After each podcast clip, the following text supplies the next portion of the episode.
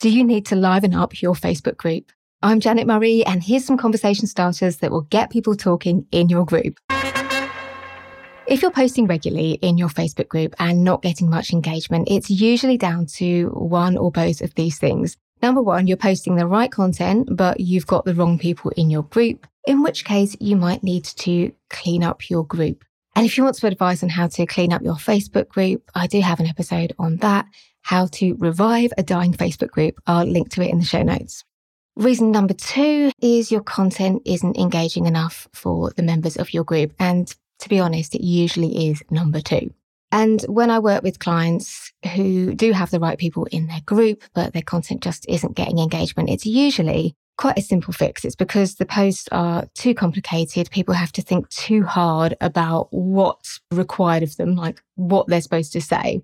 And perhaps the topic is just too serious or too contentious. And this can be particularly true for people who've just joined the group and don't feel ready to get stuck into quite a serious conversation or something where they may be at risk of embarrassing themselves because they don't have the same knowledge as other people in the group. So when this happens, I generally recommend getting back to basics and posting some really simple posts that are just intended to start conversation going to give you a few examples now.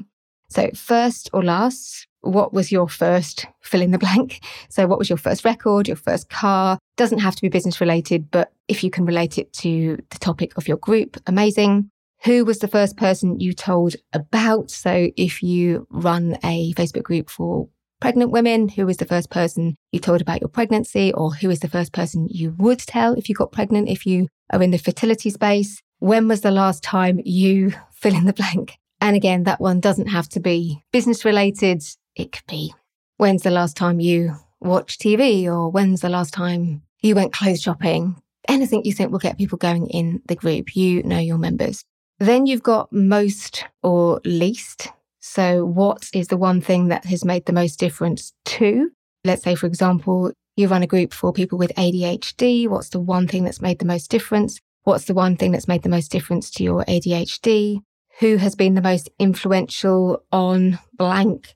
So if you run a group for bookkeepers, who has been the most influential on your bookkeeping career, for example? And then you've got your lease. So for example, what has made the least difference? So what has made the least difference to your ADHD? Or what has made the least difference to your polycystic ovary syndrome? And then we've got love and hate or likes and dislikes. So let's say, for example, you run a Facebook group for people who are using the curly girl method to get their natural curls back. What do you like most about your curly hair? What do you dislike most about it? If you're a stylist, what do you love most about your body? I wouldn't recommend going down the dislike route with that one, but hopefully you get the idea. So we've got firsts and lasts, most and least, likes and dislikes. Really easy to answer. Don't necessarily have to be business related. What do you like most about New Year? What do you hate most about New Year? What do you like most about Christmas? What do you like least about Christmas? It's just about really easy questions that people can get involved in without fear of looking stupid or getting embarrassed or getting it wrong just to get conversation going. And the advantage of this is that it will boost the algorithm in your group. So the way the algorithm works on most social media platforms, I think the only one that's a bit different is TikTok, is the more people that engage with a post, the more people in that group, or it works the same for pages on your page will be shown that post. So that means that if you can get really nice conversational posts going in your group, then when you do have something which is about a product or service or something that's more topic related, more people are going to be shown that post because your last one or your last ones have done so much better. And finally, a little bonus tip.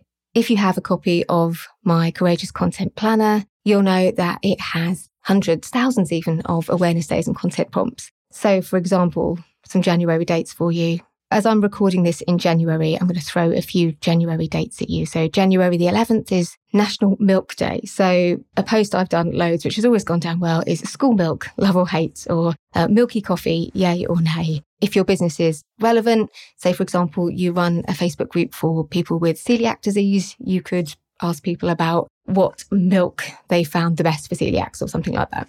January the 14th is Dress Up Your Pet Day.